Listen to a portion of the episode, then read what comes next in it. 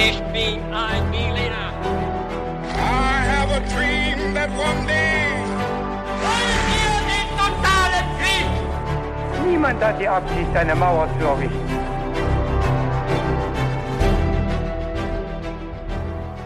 Hi und willkommen zurück zu einer neuen Folge bei His2Go und das wie immer mit mir, Viktor. Und mit David. Und bevor wir gleich in die Geschichte einsteigen, erzähle ich noch ganz kurz, wie wir dabei immer vorgehen. Und zwar ist es so, dass David heute eine Geschichte vorbereitet hat und ich weiß nicht, worum es in dieser Geschichte gehen wird. Bin also schon ganz gespannt darauf. David wird aber nicht direkt mit der Geschichte anfangen, sondern mit ein paar kniffligen Fragen. Und David wird dabei nicht nur mein Wissen testen, sondern auch das von euch Zuhörenden natürlich. Und bevor wir jetzt auch wirklich damit einsteigen, haben wir noch eine Frage, die wir uns auf jeden Fall stellen müssen, David. Und die lautet, was trinkst du heute äh, ja, zu dieser Folge? Ja, habe ich mir gedacht, dass du das fragst. Und ich habe uns ja was mitgebracht, was äh, dir wahrscheinlich schon verrät, äh, in welche Region wir uns begeben, nämlich ein Malta Morena, ein Malzbier aus der Dominikanischen Republik, was allerdings nicht die Region ist, in die wir gehen. Also äh, so ganz nah dran bin ich nicht gekommen, aber ich habe es versucht. Wir lassen uns das jetzt schmecken, es ist extrem süß, haben wir schon festgestellt. Ich hoffe, wir können noch reden. Wenn nicht, wissen wir, woran es liegt. Aber jetzt fangen wir mit den Fragen an. So ist es. Ich bin gespannt. Unsere Zuhörenden wissen schon, dass es in dieser Folge um die Chachapoya-Kultur geht, die du auch kennst. Ja. Und unsere erste Frage lautet dazu. Das Ende der Chachapoya-Kultur kam durch A. Die Eroberung durch die Inka. B. Die Eroberung durch spanische Konquistadoren. C. Durch einen Bürgerkrieg. Oder D. Eine Hungersnot und den Exodus der Bevölkerung. Puh, ähm, also ich habe mich mal ganz kurz mit dem Thema Chachapoya befasst, Mhm. weil das auch mal ein Vorschlag war Genau. eines Zuhörenden äh, und ich die Kultur auch ganz spannend fand. Aber mehr als ein äh, kurzer Blick auf die Wikipedia-Seite äh, war es dann eigentlich auch nicht. Deshalb bin ich mir nicht sicher. Ich glaube aber, es könnte vielleicht ein Bürgerkrieg oder die Inka gewesen sein. Tja, Ähm, aber ich gehe auf den Bürgerkrieg. die Antwort C. Ja, Alles klar. Weißt du was, wir machen direkt weiter mit der zweiten Frage. super. Vielleicht hast du auf der Wikipedia-Seite ja was dazu gelesen. denn die Frage lautet, welche der folgenden Städte wurden denn von den Chachapoya erbaut? Und um es dir ein bisschen einfacher zu machen, sind zwei richtig von vier. Also A. Gran Paraten, B. Cajamarca, C. Cuelap oder D. Palenque. ich habe keine Ahnung. David, äh, ich finde die äh, zweite Stadt, irgendwie habe ich es schon mal gehört. Ja, Cajamarca. Ja, genau, Cajamarca. Vielleicht wurde sie auch nicht von den Chachapoya erbaut, aber ich tippe jetzt einfach mal drauf und ähm, Antwortmöglichkeit D. Ja, Sind das denn alles äh, Städte, die tatsächlich auch erbaut worden sind? Also von den Inka Maya oder Azteken Ja. oder Chachapoya? die gibt's alle und die gibt's auch alle, äh, nee, nicht alle, aber die meisten davon dieser Region. Ja. Also sind alle real, sie kommen alle aus dem präkolumbianischen Amerika. Ja, ja, das dachte ich mir, äh, aber ich kenne mich da äh, mit diesen Städten nicht so zu 100% aus. Bin also gespannt auf die Auflösung. Ja, die kommt dann später. Äh, jetzt kommen wir aber erstmal noch zur letzten Frage. Mhm. Und die ist etwas anders. Die lautet nämlich, eine spekulative Theorie vermutet das Unglaubliche über die Chachapoya. Was sagt diese Theorie aus? Ich habe für dich drei Möglichkeiten. Mhm. A. Die Chachapoya überstanden ihren angeblichen Untergang und sind noch heute im Amazonas-Regenwald zu finden. Uh. Oder B. Die Chachapoya kamen ursprünglich in der Antike aus Europa übers Meer nach Südamerika. Oder C. Die Chachapoya gab es nie wirklich, sondern ihre Geschichte wurde von den Spaniern im Nachhinein erfunden. Ja, äh, also das sind ja ganz interessante Möglichkeiten. Also es gibt ja tatsächlich äh, Überlegungen, dass in der Antike auch äh, ja, Südamerika erreicht worden sein kann Mhm. äh, von den Menschen aus äh, Europa Ja. oder Nordafrika. Okay. Aber ich tendiere eher dazu zur Theorie, dass äh, es bis heute Menschen gibt, die sich zu den Chachapoya zugehörig fühlen Mhm. und sie den Untergang dann damit sozusagen überlebt haben. Das schauen wir uns jetzt in der Folge mal genauer an. Mm. Starten wir also, steigen wir mit einem kleinen Intro ein. Mehr als 600 Jahre vor den Inka entwickelte sich im abgelegenen Hochland Perus eine Kultur, die für ihre Zeitgenossen vielleicht ebenso geheimnisvoll war, wie sie es für uns heute immer noch bleibt. Die Inka gaben ihr den Namen Chachapoya, die Nebelkrieger oder Nebelmenschen. Zwischen 2000 und 3000 Höhenmetern haben zu ihrer Hochzeit rund 500.000 Menschen im wolkenverhangenen Nebelwald gelebt, dort, wo die östlichen Ausläufer der Anden in den Amazonas-Regenwald übergehen, in dieser Grenzregion. Mehrere größere Gemeinschaften entstanden, die besondere Merkmale in ihrer Architektur, ihrer Kampfeslust oder auch ihrem Aussehen gezeigt haben, womit sie schon den Inka aufgefallen sind, die in den Chachapoya die härtesten Gegner bei ihrer Expansion fanden. Die Chachapoya hatten wie die Inka keine geschriebene Sprache und die Forschung über sie steckt noch in den Kinderschuhen. Dennoch haben sie beeindruckende Bauten und archäologische Spuren hinterlassen und das Interesse an einigen ihrer Siedlungen nimmt immer weiter zu in der heutigen Zeit. Also wird höchste Zeit, dass wir uns das mal genauer anschauen, was wir bisher über diese Kultur der Nebelkrieger wissen, wie sie entstanden ist, vermutlich zumindest, wie die Chachapoya auf ihrem Höhepunkt gelebt haben und wie am Ende selbst ihre abgelegenen und raffinierten Bergfestungen sie nicht vor dem Untergang und der Eroberung schützen konnten. Und ob es die vielleicht bis heute gibt. Das, äh, ja, schauen wir uns natürlich auch an. Keine Sorge. Einige Punkte. So Ja. viele Punkte. So viele Spuren, die wir erforschen können. Wir starten mit unserer Geschichte jetzt bei den Anfängen der Chachapoya. Oder ich sollte besser sagen, bei den Versuchen, diese Anfänge zu rekonstruieren. Weil man kann vielleicht sagen, dass die Chachapoya auch deshalb so bekannt sind oder so gerne irgendwie über sie geschrieben wird, weil so wenig über sie tatsächlich bekannt ist. Also wir wissen deutlich weniger über die Chachapoya als über viele andere präkolumbianische Kulturen. Und das fängt schon bei ihren Ursprüngen an. Die liegen so weit zurück und für die gibt es so wenig Spuren, dass wir äh, vielfach spekulieren müssen, bis auf ein paar konkrete archäologische Untersuchungen. Aber auch wenn wir spekulieren, brauchen wir natürlich trotzdem den besten Wissensstand, den wir haben, weil wenn wir über einzelne Aspekte der Chachapoya sprechen, müssen wir vorher dringend etwas klären, oder Victor? Das müssen wir auf jeden Fall. Und ich vermute jetzt mal, dass der historische Kontext auf uns wartet. Ja, mit dem fangen wir an. Anders kann es ja nicht, nicht gehen. Und sicher ist, die Kultur der Chachapoya entwickelt sich im Gebiet der nördlichen Anden, die im Amazonas liegen oder in den Amazonas übergehen, auf einer Höhe von 2000 bis 3000 Metern über dem Meeresspiegel. Also wo weltweit kaum Menschen leben eigentlich. Aber genau dort haben sie sozusagen ihre Nische gefunden. Und vor ungefähr 3000 Jahren kamen erstmals Menschen in diese Gegend. Woher sie kamen, ist leider unklar. Und man kann ebenso gut annehmen, dass sie aus dem Amazonasbecken kamen, wie man auch sagen kann, dass sie vielleicht aus den Anden kamen, aus einer anderen Region. Das sind die zwei Haupttheorien für ihre Herkunft. Und äh, wir können noch nicht sagen, welche davon stimmt oder ob es noch eine Theorie gibt. Äh, auf jeden Fall tauchen sie für uns nachvollziehbar relativ plötzlich auf in dieser Region. Und das liegt nahe, dass sie äh, sich dort nicht erst als Kultur entwickelt haben, sondern dass sie bei ihrer Einwanderung viele Merkmale, zum Beispiel ihre Architektur oder Kenntnisse zur Landwirtschaft sozusagen importiert haben und die vorher schon entwickelt hatten. Ja. Und die neue Gegend, in die sie jetzt gekommen sind, im Norden der Anden und im Westen des Amazonas, die ist geprägt und war geprägt von steilem Terrain, von Berghängen mit dichten, nebelverhangenen Regenwäldern, dem sogenannten tropischen Nebelwald oder Wolkenwald. Und daher haben sie auch ihren Namen als, als Nebelmenschen oder Wolkenmenschen. Und wie gesagt, diesen Namen haben ihnen später die Inka gegeben. Und eben deshalb, weil sie gemerkt haben, wie sehr sich dieses Volk der Chachapoya, der Nebelmenschen, auf das Leben in dieser Region spezialisiert hatte. Und man muss dazu sagen, dass äh, der Name öfter mal auftaucht, weil auch die Region selber Chachapoyas genannt wird. Noch heute eine Region in Peru und sogar die größte Stadt in dieser Gegend heißt ebenfalls Chachapoyas. Die Kultur auf Deutsch Chachapoya, auf Englisch auch Chachapoyas, also alles ein bisschen verwirrend.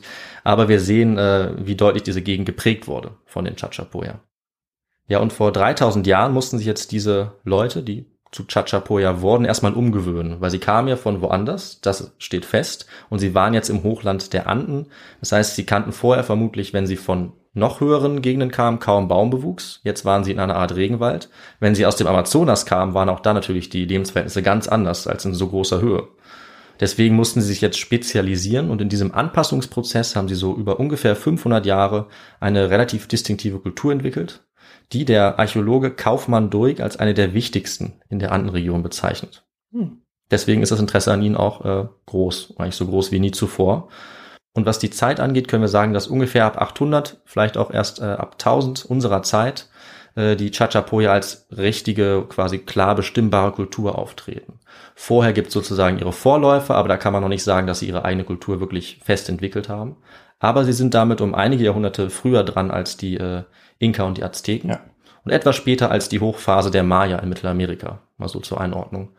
Was ja alles drei die großen Kulturen sind, die wir uns schon angeguckt haben. Ja, richtig. Und das ist vielleicht auch eine Möglichkeit, wo äh, eben alle drei großen präkolumbianischen Kulturen, die man auch kennt und eben nicht in ihrer Blütezeit waren, beziehungsweise noch gar nicht richtig entstanden sind, sich da eben vielleicht in der Region auch breit machen zu können. Ja, absolut. Ja. Genau, also man muss natürlich im Fall, wenn man jetzt einer dieser frühen Chachapoya wäre, irgendwie äh, eine Nische finden, wo man leben kann. Und das ist vielleicht der Grund, warum sie gerade da gesiedelt haben, weil sie natürlich nicht die einzigen waren. Also man kann dazu sagen, es gab andere größere Kulturen, die sich zum Teil früher entwickelt haben, zum Beispiel die berühmte Nazca-Kultur oder die Moche. Und gleichzeitig gab es in den Anden neben den Chachapoya auch die Chimu. oder an der Küste die Wari, also ganz andere große Reiche, die auf jeden Fall auch einigermaßen in Kontakt standen mit den Chachapoya. Mhm. Ja, und wie sich jetzt so eine relativ einheitliche Identität und Kultur feststellen lässt und wo sie sich wiederfinden lässt, das können wir immerhin relativ genau bestimmen. Die Ausbreitung der Chachapoya lässt sich gut bestimmen an ihren besonderen Überresten, vor allem an ihrer Architektur. Und leider deutlich weniger gut an den Quellen, weil weder die Inka noch die spanischen Kolonialisten später waren besonders zuverlässige Berichterstatter. Und es kommt so ein bisschen darauf an, wie sehr man ihnen glaubt. Oft sollte man ihnen eher nicht glauben, das ist so der Forschungsstand. Äh, und selbst das, was sie geschrieben haben, ist einfach sehr wenig. Also sie haben sich eher auf andere Kulturen äh, bezogen, gerade die Spanier. Denen waren eben die Azteken und Inka deutlich wichtiger als ein vergleichsweise kleineres Volk wie die Chachapoya. Aber es wird zum Glück immer eifriger geforscht und es werden eben vor allem archäologisch immer mehr ja. Erkenntnisse gewonnen. Also als Historiker ist man da wahrscheinlich zu, ne, zu einem gewissen Teil auf verlorenen Posten, aber als Archäologe. Ja. Da kommt also wieder der Archäologe in dir durch. Ja, absolut. Also hier sind Archäologie und Geschichtswissenschaft ganz eng verbunden. Ja, ja, da kann man sich auf jeden Fall austoben. Genau, also die wenigen Historikerinnen und Historiker, die es gibt, die müssen ganz stark mit den archäologischen Funden ja, arbeiten oder sind Archäologen und Historiker zum Beispiel. Also vermischen das irgendwie. Und was sie dann finden, ist aber sehr äh, bedeutungsvoll und auch sehr eindrücklich. Ganz typisch zum Beispiel für die Chachapoya-Bauten, an denen man sie dann eben identifizieren kann, sind beispielsweise Bestattungen an Felswänden. Und damit meine ich jetzt nicht auf dem Berg oder an dem Berg, sondern wirklich im Berg, in der Wand. Also mhm. eine steile Felswand, eine Klippe. Irgendwie haben es die Chachapoya geschafft, Särge mit Mumien in diese Felswand hineinzuhauen mhm. oder dort anzubringen. Oder sogar an senkrechten Wänden ähm, Särge und zum Teil auch kleine Gebäude anzubringen. Und das sieht wirklich beeindruckend aus, wenn man irgendwo dort in den Anden rumläuft und plötzlich eine Felswand sieht, wo einen quasi Gesichter angucken. Mhm wenn sie zum Beispiel Gesichter geformt haben. Äh, und keine andere Kultur in den Anden hat eigentlich ihre Toten in solcher Höhe bestattet, bis auf wenige Ausnahmen vielleicht. Wir hatten ja eine davon, eine Inka-Mumie, die auf ja. einem großen Berg bestattet wurde. Aber in den meisten Fällen gibt es nur die Chachapoya, die diese Bestattungskultur in extremer Höhe hatten. Das stimmt, aber jetzt muss natürlich auch noch den Namen erwähnen, äh, damit jeder weiß, um welche Mumie es sich handelt. Das war natürlich die Mumie Juanita. Also ihr wurde dieser Name gegeben von ja. den Spaniern, wer weiß, wie sie hieß. Und das ist unsere Folge Nummer 5, wenn ich mich nicht täusche. Ah. Also eine spannende Folge, die man durchaus nach dieser Folge vielleicht hören könnte, würde ich sagen. Ja. Ähm, oder man schaut sich die Bilder an. Besonders bekannt sind zum Beispiel die Sarkophage von Carachia. Das sind so sehr große, aufrechte Steinfiguren mit Gesichtern in die Felswand hineingebaut. Und in ihrem Inneren, in diesen Steinfiguren, sind die Mumien bestattet. Mhm. Das ist ganz typisch für die Chachapoya. Und es ist heute lebensgefährlich, diese Gräber äh, direkt an diesen Klippen und Steilwänden zu untersuchen. Selbst mit modernster Technik müssen irgendwie Archäologinnen da runtergelassen werden mit Krähen oder so. Und es ist also umso beeindruckender, dass die Chachapoya vor hunderten von Jahren, vielleicht vor tausend Jahren zum Teil, irgendwie dort einfach ohne moderne Hilfsmittel draufgeklettert sind und sogar dort Häuser gebaut haben. In teilweise 3000 Metern Höhe. Mhm. Äh, es geht aber noch weiter. Was auch ganz typisch ist, ist, wenn man auf runde Steinbauten trifft bei Ausgrabungen, kreisrunde Wohnhäuser aus Stein, dann kann man sich fast sicher sein, dass das auch die Chachapoya waren, weil diese runden Steinhäuser finden sich eigentlich in allen größeren Siedlungen und es gibt kaum eine andere Kultur, die auch nur annähernd so baut, interessanterweise, in ganz äh, Südamerika oder Lateinamerika. Also entweder wird äh, aus Holz gebaut und rund im Amazonas oder wie die Inka aus Stein, aber dafür eckig. Ja. Richtig. Und diese Kombination haben aber die Chachapoya äh, nochmal ganz besonders, was ein bisschen auch dafür spricht, dass sie relativ isoliert waren und andere Elemente nicht so stark übernommen haben in ihrer Hochzeit. Dazu kommen oft auch sehr aufwendige Friese, also so Wandgestaltungen, teilweise sogar aus Holz, was auch selten ist, dass die mhm. noch erhalten sind nach tausend Jahren. Die haben oft ein typisches Zickzack-Muster. Das kann man sich im Internet vielleicht nochmal anschauen. Ganz bekannt ist auch rote äh, Ockermalerei auf Felswänden oder auf diesen Sarkophagen, so dass sie dann nochmal stärker hervorstechen, wenn man mitten im Fels sowas Rotes sieht, solche roten Muster und Formen. Und insgesamt kann man sagen, keine andere Kultur in den Anden hat auf diese Weise gebaut oder auch ihre Gegenstände verziert. Zum Beispiel natürlich auch Keramik oder auch Wolle. Dafür waren sie auch bekannt. Und diese Formen kommen an so vielen Orten vor, dass man davon abgeleitet ungefähr ab 800 bis 1000 äh, unserer Zeit davon sprechen kann, dass sich diese eigene Chachapoya-Kultur so weit entwickelt hat, dass sie abgrenzbar ist von anderen Kulturen. Mhm. Auch wenn es innerhalb der Kultur nochmal so Subgruppen gibt, die lassen wir aber jetzt weg. Ja, das wäre zu kompliziert. Aber die Chachapoya-Kultur an sich hat eigene ethnische Gruppen, die sich nochmal unterscheiden. Also das Ganze kann dann im Detail wirklich sehr komplex werden. Ja, so wie bei vielen anderen äh, ja. Kulturen, die dann noch, ja, unter denen noch andere Subkulturen stehen. Absolut. Und dann ist es, denke ich, auch logisch äh, zu sagen, dass die Vorfahren der Chachapoya natürlich auch schon Elemente dieser Kultur hatten und sie jetzt nicht ganz aus dem Nichts aufgetaucht sein können. Das ist eigentlich unmöglich. Äh, aber sie waren dann eben noch nicht so klar zu definieren und haben diese gemeinsame Identität ungefähr um die Zeit 800 oder 1000 dann so herausgebildet. Und jetzt kann ich es auch direkt ansprechen, es ist hier auch nicht der Fall, dass es ein geeintes Reich gab. Beispielsweise das Reich der Inka war so geeint und war zentral organisiert, sondern es ist eher so wie bei den Sumerern oder bei den Griechen, dass ja. es einen Kulturraum gibt und innerhalb dieses Raums ganz viele unterschiedliche Zentren oder Wohnorte, die auch nicht unbedingt immer äh, in Harmonie gelebt haben, sondern die auch zerstritten waren, die sich auch bekämpft haben, aber die dann zum Beispiel dieselbe Religion hatten, dieselbe Sprache. Richtig, ja. Mehr oder weniger dieselbe Kultur mit regionalen Unterschieden. So ist es auch ganz stark bei den Chachapoya gewesen. Aber wir wissen nichts Genaues dazu, vor allem nicht zu ihrer Sprache, weil sie, wie gesagt, leider nichts aufgeschrieben haben. Also wissen wir gar nicht, was sie genau äh, gesprochen haben. Und diese verschiedenen regionalen Zentren, die standen auf jeden Fall in Kontakt miteinander und sie haben sich immer wieder auch zusammengetan, wenn es zum Beispiel zu Krisen kam oder wenn es wichtige Projekte gab. Also zum Beispiel beim Kampf gegen andere Völker oder um wichtige Bauwerke zu errichten. Und das Wichtigste davon werden wir uns gleich auch noch anschauen. Und weil diese Chachapoyas-Region, damit meine ich jetzt eben die Region, auch sehr viele verschiedene Zonen hat, von kargen und kalten Bergen ganz weit über 4000 Metern Höhe, ohne Bäume, bis hinunter zu warmen Bereichen, unter 2000 Metern Höhe, haben sich die Menschen dort auch nochmal unterschiedlich angepasst. Also je nach Region haben die Chachapoya zum Beispiel unterschiedliche Grundnahrungsmittel angebaut. Ganz weit oben waren das Quinoa oder Kartoffeln, die wachsen dort sehr gut. Weiter unten war es dann eher Mais oder Maniok und auch Alpakas und Lamas waren überall zu finden sowohl als ja, Tiere, die ein bisschen was transportieren konnten, als auch als Tiere, die Fell äh, oder Nahrung mhm. natürlich geliefert haben für die Chachapoya. Und eine interessante Frage ist dann auch, wie isoliert oder wie vernetzt die Chachapoya nach außen hin waren. Also untereinander waren sie es auf jeden Fall, aber weil sie teilweise so hoch und so abgeschieden gebaut haben, wird meistens davon ausgegangen, dass sie relativ wenig Kontakte hatten zu anderen Völkern oder Gruppen und dass sie eben zum Beispiel deshalb auch ihren einzigartigen Stil entwickelt haben, der sich so stark unterscheidet von anderen Stilen. Ähm, und ihre Siedlung im Nebelwald eben auf so großer Höhe, die sind noch heute wahnsinnig schwer zu erreichen. Das heißt, das würde dafür sprechen, dass es damals auch so war. Aber in diesen Fällen muss man natürlich sagen, nur weil heute Wissenschaftler oder Archäologen das nicht hinbekommen, heißt es nicht unbedingt, dass die Menschen damals nicht besser darin waren, mhm. zwischen diesen verschiedenen Orten irgendwie Botschaften zu überbringen. Bei den Inka sieht man das ganz stark, die hatten ihre eigenen Straßen und waren viel, viel besser darin, ihre Orte zu erreichen, als wir es heute sind, wo solche Wege überwuchert sind und wir uns einfach nicht auskennen in der Region. Und äh, wenn jetzt mehr ausgegraben wird, als wir es bisher haben, kann es gut sein, dass auch mehr Spuren solcher Kontakte noch ans Licht kommen. Aber bisher gibt es eher weniger davon. Ja. Die Frage wäre natürlich noch, und darauf wirst du vielleicht auch noch eingehen, ähm, ja, wie friedlich äh, denn diese Kontakte ja stattfanden, beziehungsweise mhm. wie man denn Neuankömmlinge so behandelt hat. Ich kenne die, äh, ja, die Chachapoya auch als sogenannte Nebelkrieger. Das ist korrekt. Und ja, da bin ich auch mal gespannt, was da vielleicht noch so kommt. Ja, wo sie sich diesen Namen äh, verdient haben oder wo ihnen zugeschrieben wurde, das äh, steht am Ende unserer Geschichte. So viel okay. kann ich schon mal verraten. Aber da gehen wir noch drauf ein. Und äh, ich wollte noch kurz sagen, dass es auf jeden Fall äh, Belege gibt für solche Kontakte. Es wurden zum Beispiel Gegenstände der Wari-Kultur gefunden mm. bei den Chachapoya. Mm. Handelskontakte gab es auf jeden Fall. Und auch viele Inka-Siedlungsspuren gibt es in den Siedlungen der Chachapoya. Woran das liegt, sehen wir bald.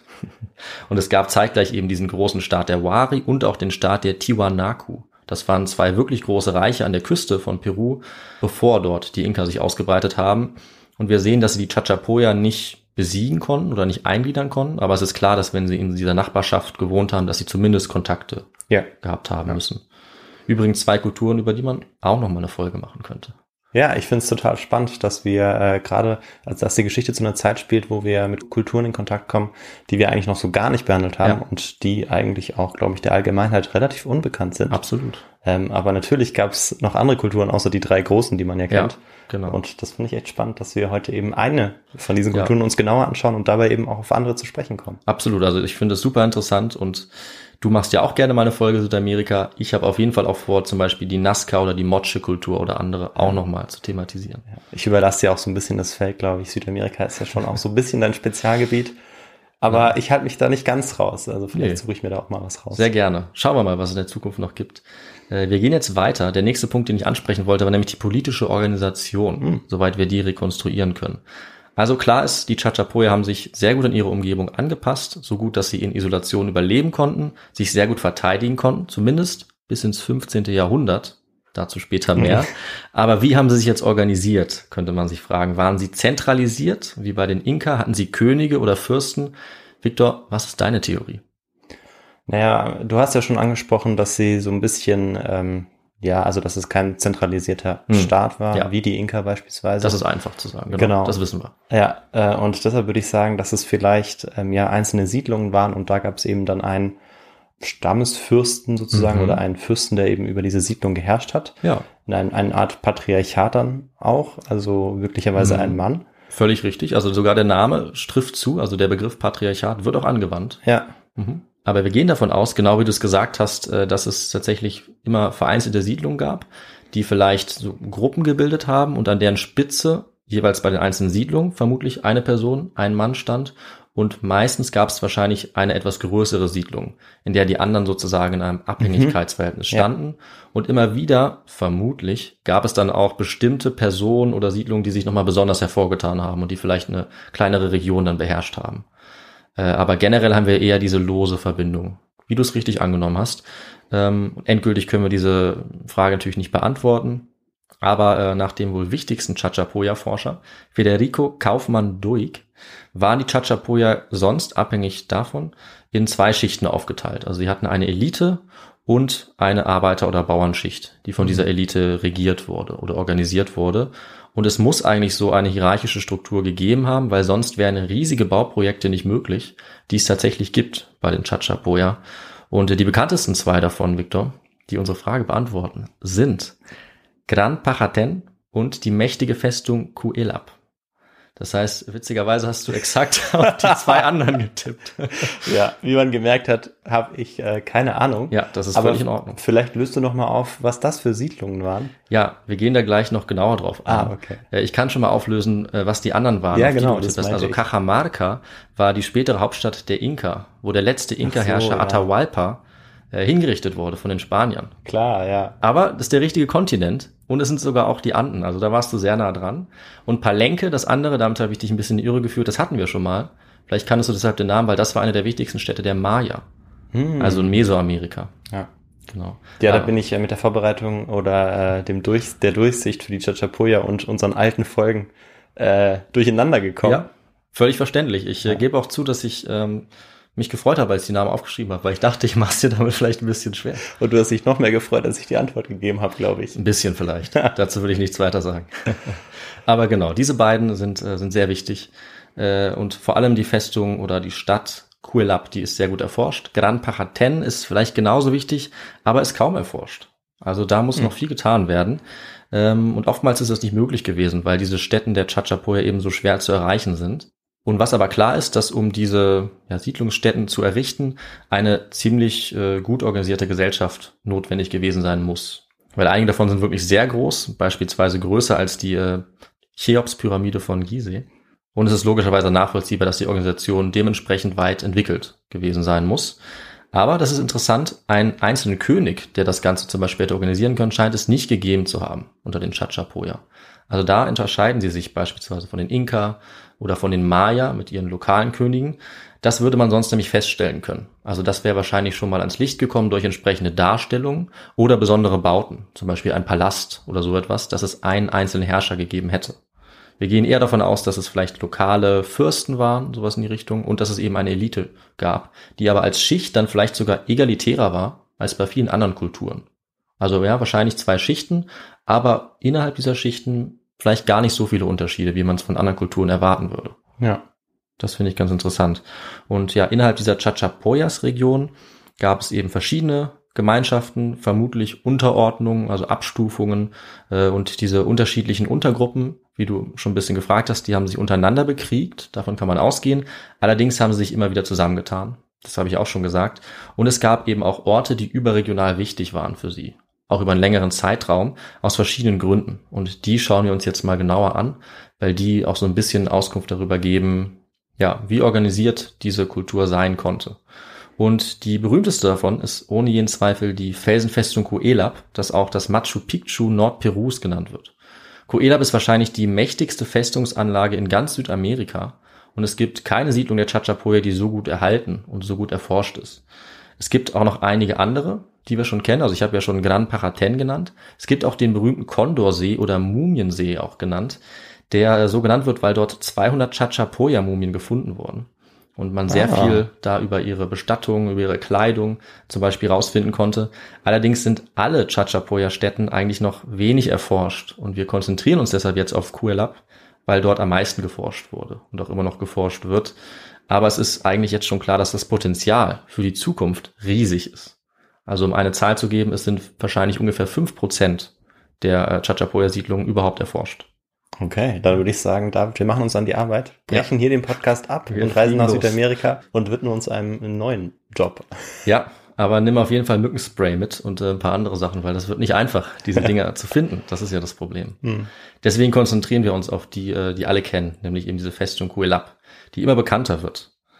Und wenn man sich von Lima aus auf den Weg macht an den Ostrand der Anden, über die mit dichtem Dschungel bedeckten Berge, über tiefe Schluchten, Abhänge, wo man in gut 3000 Metern Höhe dann nach vielen Stunden zu einer Bergkuppe kommt, wirklich mitten im Nirgendwo, dann steht man urplötzlich vor diesem riesigen Bauwerk.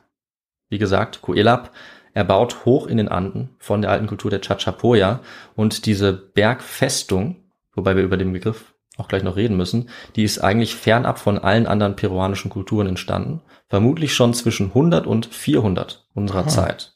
Also fast 2000 Jahre her. Hm. Aber auch das weiß man nicht ganz genau. Das ist so die Schätzung, die ich gefunden habe. Aber lange bevor es die Inka gab oder in Mexiko die Azteken. Und äh, das habe ich auch schon erwähnt, sogar bevor es eine einheitliche Chachapoya-Kultur gab. Es kann sogar sein, dass dieser Ort so wichtig war, dass er zur Einheit beigetragen hat, vielleicht dieser Kultur.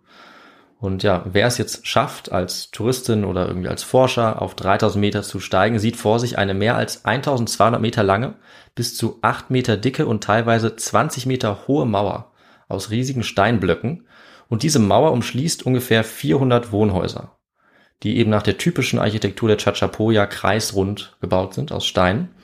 Und die Häuser sind auch nicht etwa in der Mauer, sozusagen nicht unten, sondern sie sind im Prinzip auf der Mauer. Also die ganze Anlage ist erhöht, eine Art Plateau.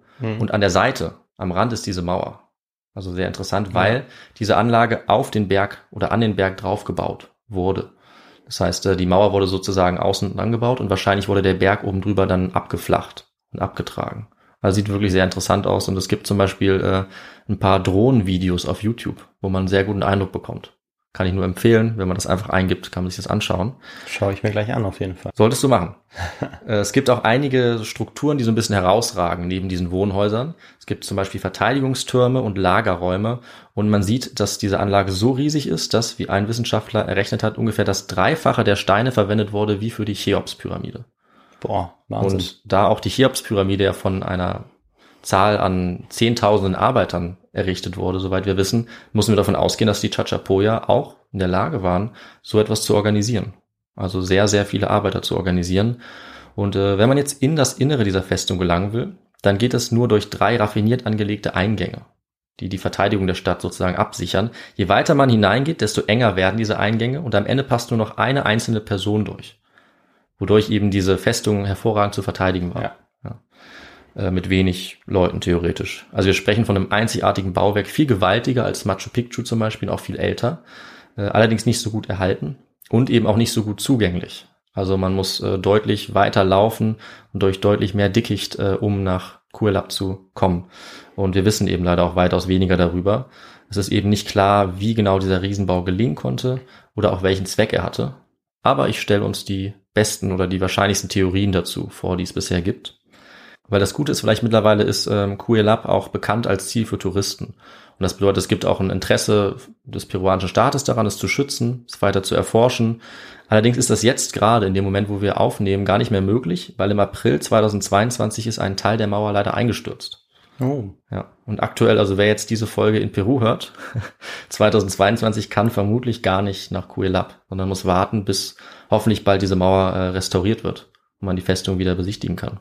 Und ja, zuletzt wurde äh, diese Festung oder diese Anlage auch äh, nochmal gründlich erforscht.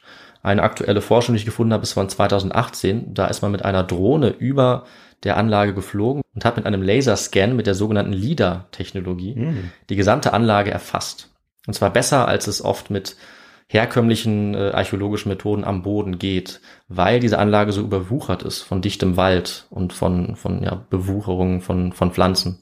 Und dann hat man wahrscheinlich so eine Art 3D-Rekonstruktion Ja, erstellt. völlig richtig, genau, die man sich genau angucken kann im PC und wo man äh, viele Sachen sozusagen auch herausrechnen kann. Ja, also wo man sich vorstellen kann, wie das Ganze aussieht, wenn man ähm, die Vegetation entfernen würde, ohne dass man das machen muss. Also ohne dass man es dabei vielleicht beschädigen würde, was Ja. immer so ein bisschen die Gefahr ist. Wobei es trotzdem schön wäre, es auch quasi live besichtigen zu können, Mhm. dass man da einen kleinen Teil vielleicht noch frei machen kann, Ja. damit es auch eben für Touristen wieder Ja. zugänglich wird. Also was ich sagen kann, ist, dass ein Teil auch rekonstruiert wurde, also diese runden Steinhäuser vor allem. Das heißt, das ist ganz interessant, wenn man dorthin kommt. Ähnlich wie auch in Machu Picchu sieht man nicht nur Ruinen, sondern man sieht ein paar rekonstruierte Wohnhäuser auch mit den Dächern, wie das damals aussah und das macht es noch ein bisschen lebendiger, würde ich sagen. Also der Besuch lohnt sich auf jeden Fall. Ja. Und ja, äh, dadurch, dass viele dieser Chachapoya-Orte überwuchert sind, man sie nur schwer überhaupt finden kann und dann schwer rekonstruieren kann, ist es jetzt äh, sehr spannend, dass diese neuen Technologien das eben ermöglichen. Man kann sie eben oft nicht freilegen und ein Problem bei dieser anderen wichtigen Chachapoya-Stadt, Gran Pajaten, ist, dass die Freilegung, die schon mal versucht wurde, die Gebäude total beschädigt hat, weil die Pflanzen sozusagen mittlerweile die Steinbauten sogar schützen vor der Erosion. Und wenn man die entfernt, zerstört man das Ganze und setzt es in Elementen aus. Aber mit so modernen Mitteln wie Laserscans kann man das eben super rekonstruieren und man kann das dann eben auch tun, wenn man nicht mehr da ist, Mhm. weil das so weit ab vom Schuss liegt, dass es eben praktisch ist, das dann im Büro zu analysieren. Ja, und aufgrund dieser Analysen, die wir mittlerweile machen können, gehen wir davon aus, dass die Stadt, also jetzt Kuelap, zwischen 900 und 1100 unserer Zeit ihren Höhepunkt erreicht hatte. Besiedelt wurde sie, wie gesagt, schon früher und hier haben ungefähr 3000 Menschen dauerhaft gelebt. Also Kuelap war auf jeden Fall ein wichtiges Zentrum für die Chachapoya, vielleicht sogar eine Art Hauptstadt oder das politische und religiöse Zentrum der ganzen Kultur. Also wir gehen davon aus, dass es wahrscheinlich wirklich, wirklich wichtig war. Vielleicht eines der wenigen Zentren, die es wirklich gab, weil das ja so weit verstreut war. Und was es genau war, also Kuelap, das wissen wir bis heute nicht. Es war vielleicht eine Kombination aus Kultzentrum und Verteidigungsanlage. Also diese riesigen Mauern zeigen auf jeden Fall, dass es sehr wichtig gewesen sein muss, diese Stadt überhaupt dort zu bauen und sie dann gut verteidigen zu können. Es gibt diese speziellen Zugangswege. Es gibt zum Beispiel auch einen Lagerraum mit 2500 Schleudersteinen Hm. die auf jeden Fall äh, kriegerischen Zweck hatten. Ja, also die hat man anscheinend gebraucht. Und es gibt Verteidigungstürme. Das alles hat eben dazu gedient, irgendwie Eindringlinge fernzuhalten. Ein anderes Gebäude, was sehr interessant ist, ist ein runder Turm, der El Tintero genannt wird, das Tintenfass. Und da gehen wir davon aus, dass es einen zeremoniellen oder religiösen Zweck hat. Also dass es eine Art Tempel war, eine Kultstätte oder vielleicht sogar ein Solarobservatorium. Oha. Ja. Eine andere Möglichkeit wäre ganz anders, dass Kuelap gar keine Festung ähm, im spezielleren Sinne war, sondern dass es als Lagerstätte für Nahrung äh, entwickelt wurde und dann äh, quasi verwaltet wurde, vielleicht von der Elite, weil Hungersnöte immer wieder aufgetreten sind und es eine ganz zentrale Funktion war, der herrschenden Klasse dafür zu sorgen, dass es abgeschwächt wird.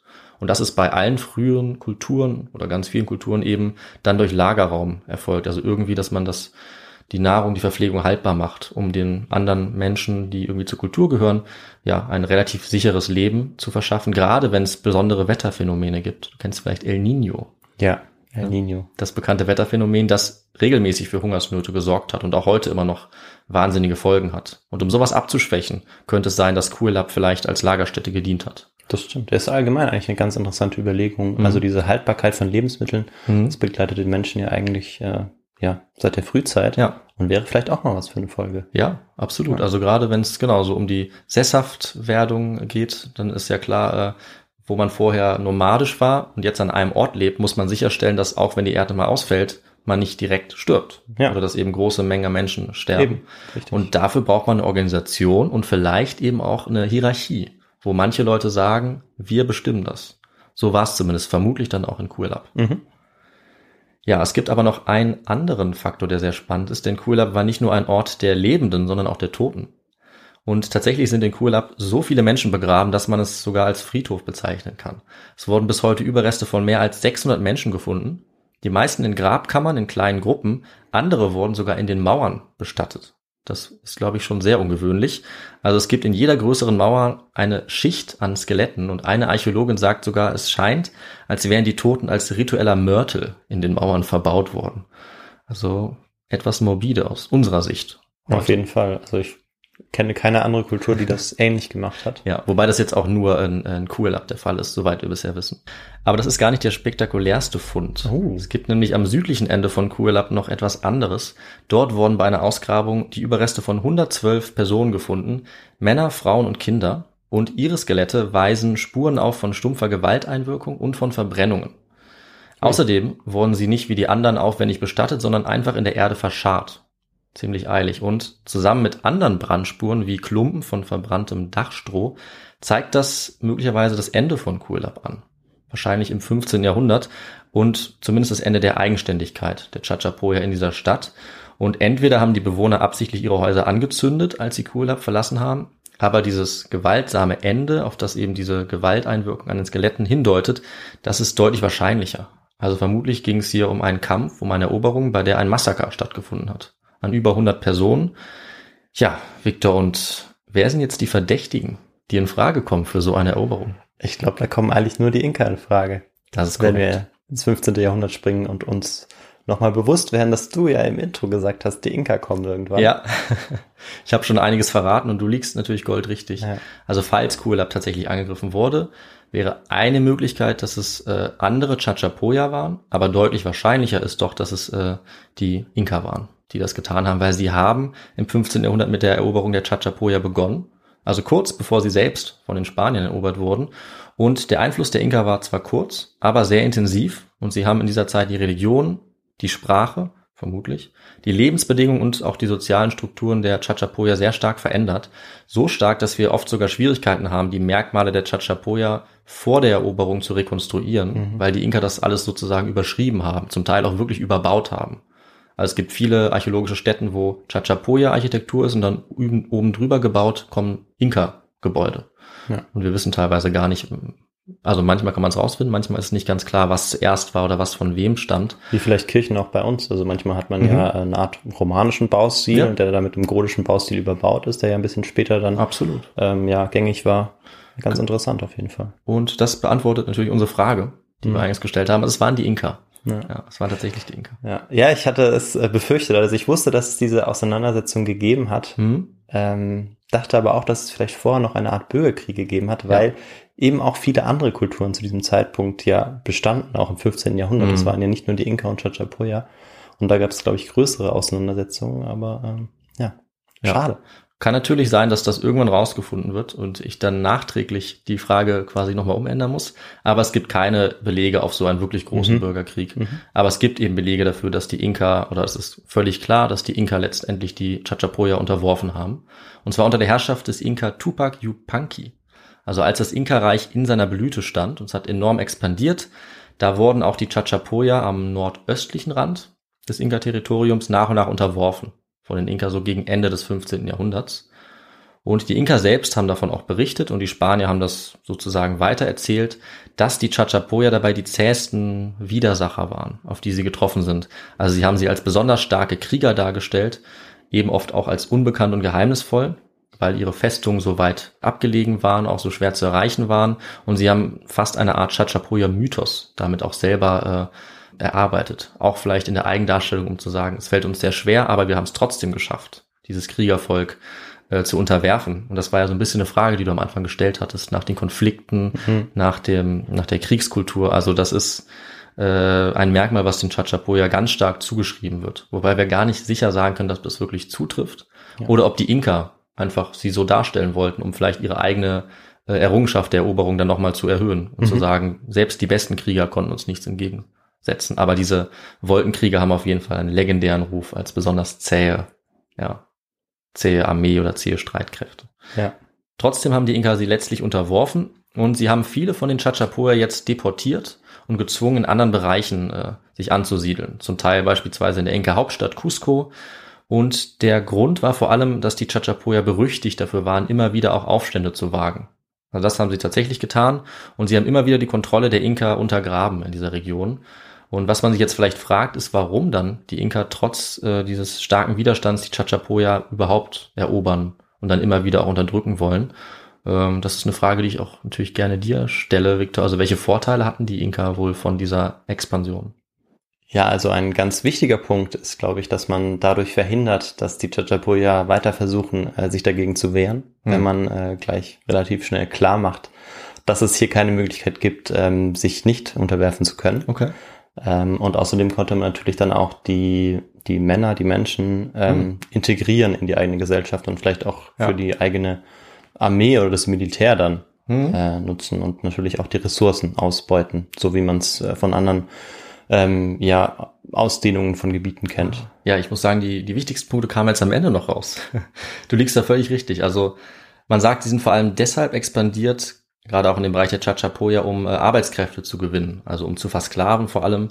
Und aber auch, wie du sagst, um Rohstoffe zu sichern und Reichtümer, also einmal für die Aufrechterhaltung des Inka-Staates und auch für den Lebensstil der Oberschicht, für die Rituale und für den Luxus. Also sie waren, sagen wir einmal, auf menschliche Ressourcen der Chachapoya aus und auch auf ihre Güter, zum Beispiel Kakao und Gold, aber auch die Güter, die es besonders im Hochwald und im Nebelwald gab, zum Beispiel medizinische Pflanzen, Honig und Bienenwachs, Vanille, Baumwolle oder auch die Federn tropischer Vögel für den Schmuck, für Rituale. Und außerdem waren eben die Chachapoya neben ihrer Kriegskunst auch als Schamanen bekannt. Das ist noch ein kleiner Aspekt. Das heißt, diese, sagen wir mal, Wissensressource war für die Inka auch attraktiv, weil solche Schamanen und ihr Wissen und ihre Kunst, die konnten sie importieren, konnten davon profitieren. Es war eine Art politisches Kapital, äh, das auch einbeziehen zu können. Also Ja. ganz spannend. Und äh, in den Chachapoya-Siedlungen selbst haben die Inka dann unterschiedlich geherrscht. Manchmal haben sie eigene ähm, ja, Verwalter dorthin gebracht.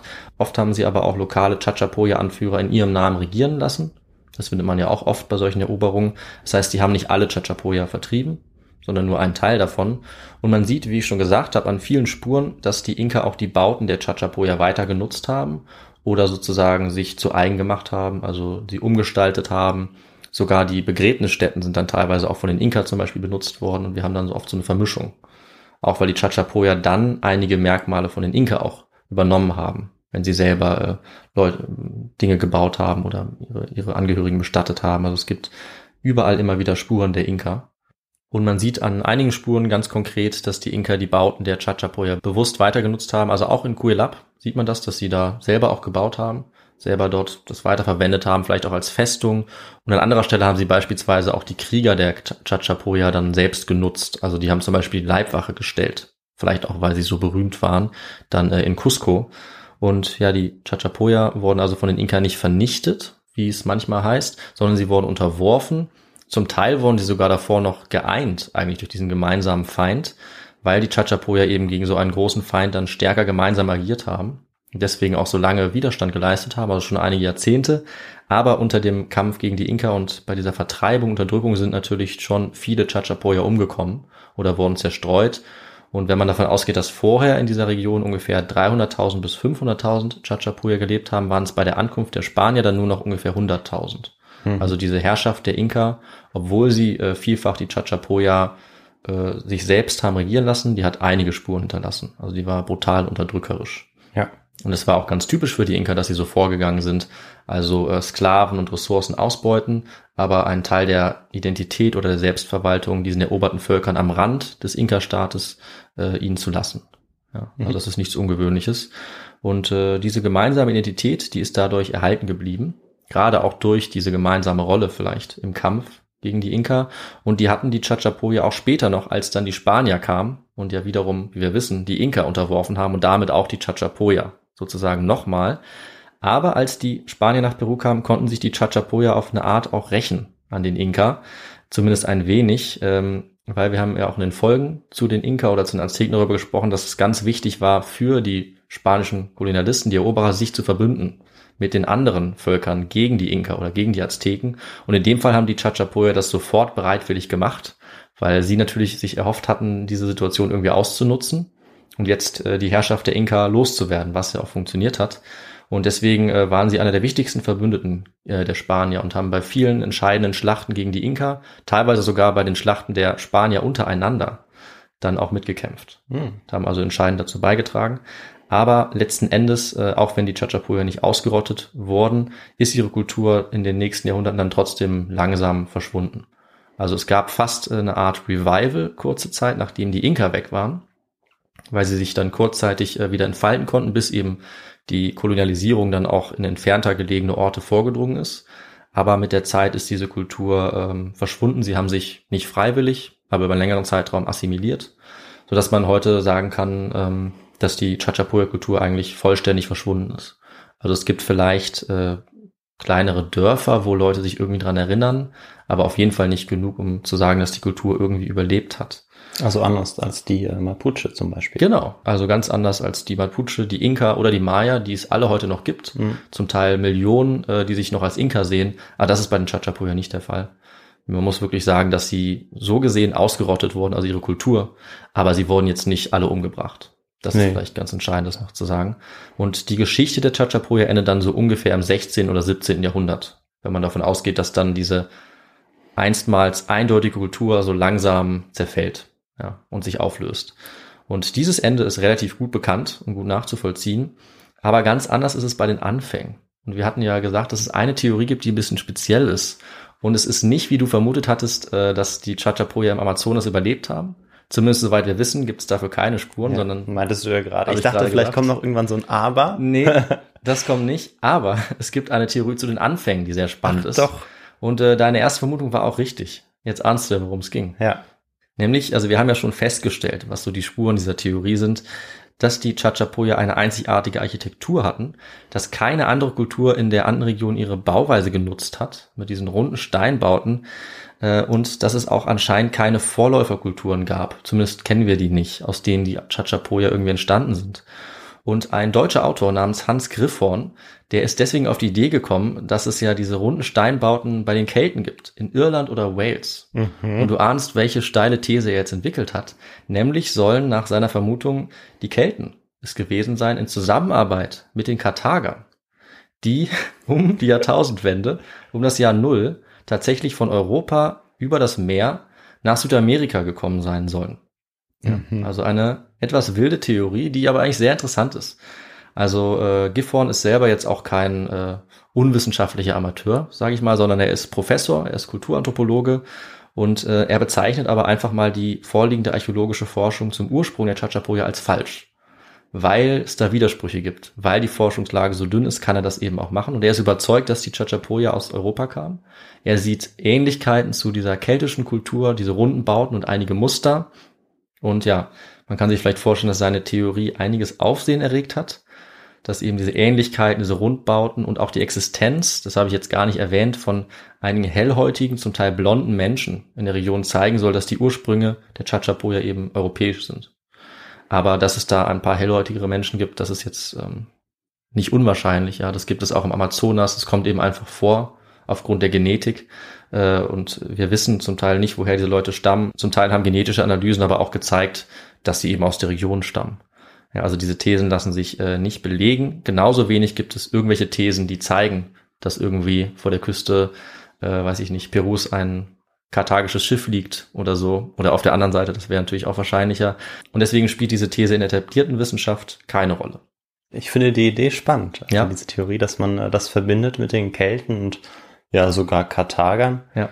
Ähm, wobei die Karthager dann wahrscheinlich eher so die die Navigationskunst gestellt haben ja, und die Kelten vielleicht die äh, ihre Architektur. Das ist so ein bisschen die Idee. Also er geht davon aus, dass sie von Spanien oder Mallorca aus, aufgebrochen sind, wo es eben keltische Kultur gab mhm. und die Karthager ja dann vielleicht fliehen mussten, ist seine Idee, weil sie gegen Rom verloren haben. Dazu haben wir auch eine Folge, passenderweise. Mhm.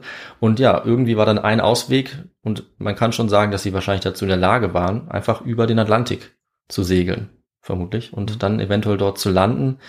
Ähm, es ist spannend und ich habe es auch deswegen mit reingenommen, weil ich es ähm, ja schon ganz gut recherchiert finde. Also er geht auch auf Quellen ein und es ist eben eine These, die man sich mal durchlesen kann. Also das Buch ist ganz lesenswert.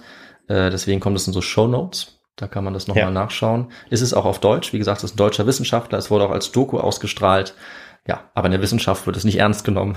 Trotzdem, ähm, wenn es eben so wenig Spuren gibt, dann erlaubt es auch so Raum für Spekulation, der ganz interessant sein kann. Aber nachdem wir das jetzt auch noch kurz erwähnt haben, weil es so oft auch vorkommt bei den Chachapoya, kommen wir jetzt mal zum Schluss. Ich glaube, es ist klar geworden, dass die Chachapoya eben ein so wenig erforschtes Volk sind wie kaum bisher in einer von unseren anderen Folgen. Also irgendwie auch ganz spannend, denn das Potenzial ist wirklich riesig, was man da noch erforschen könnte.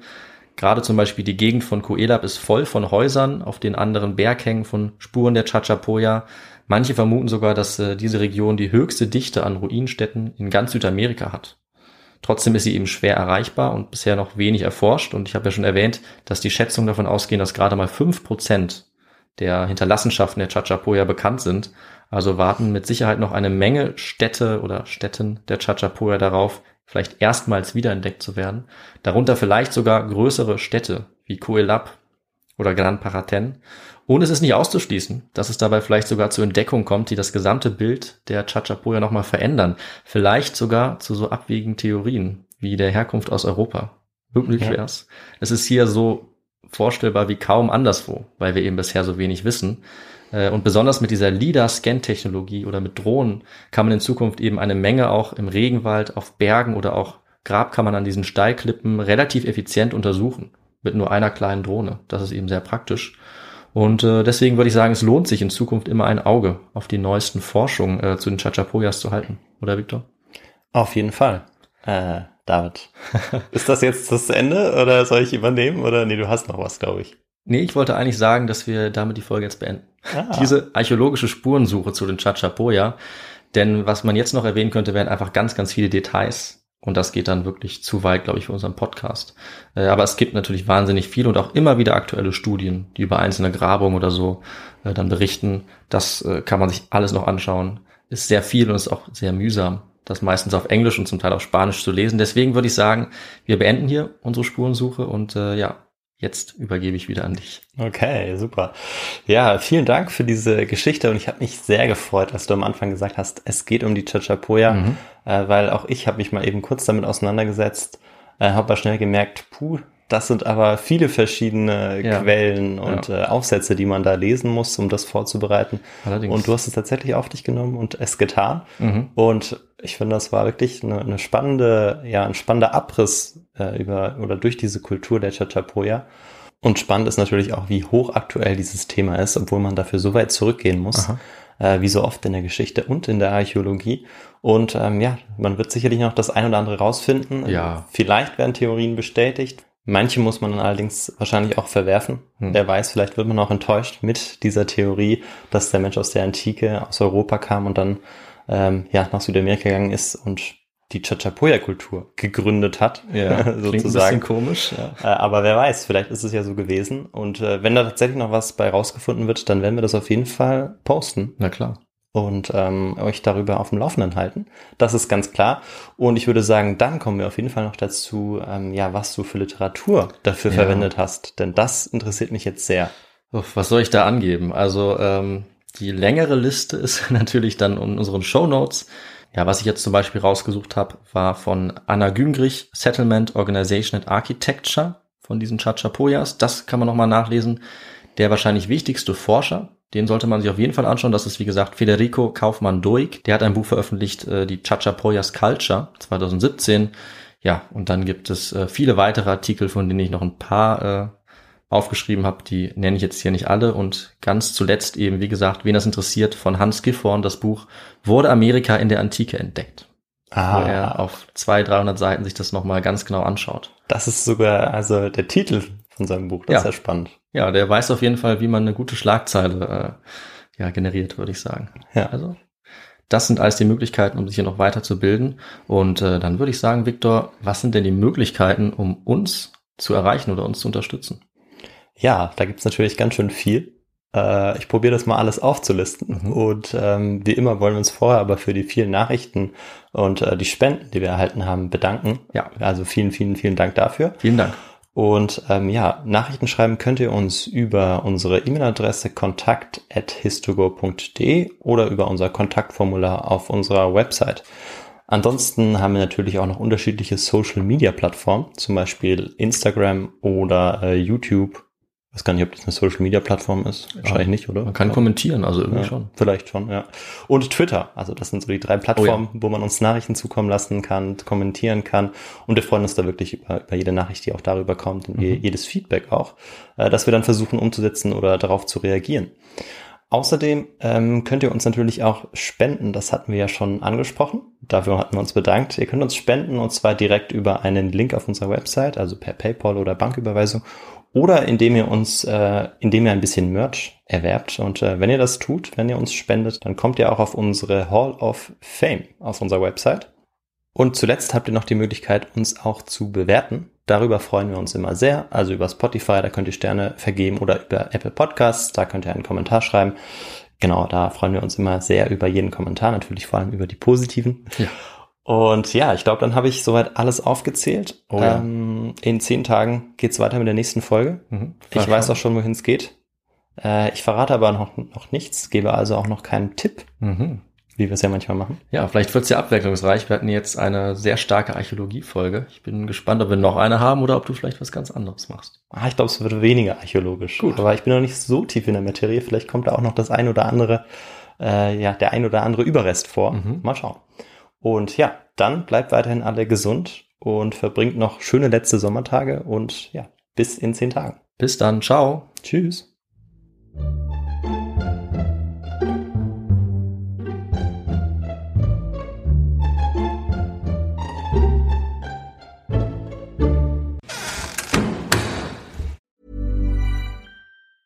Hi, I'm Dori Shafrir. And I'm Kate Spencer. And we are the hosts of Forever 35. And today, we're talking about Club Med, the best all inclusive getaway for families. Today, Club Med has nearly 70 resorts worldwide, from beachside resorts in the Caribbean and Mexico to magical locations in the Maldives and Morocco to ski resorts in the mountains from Canada to the Alps. Between their all inclusive family programming, wellness offerings, land and water sports, and their French heritage inspired food and drink offerings, Club Med is the best way to elevate your family getaway, no matter which location you're at. To learn more, visit clubmed.us.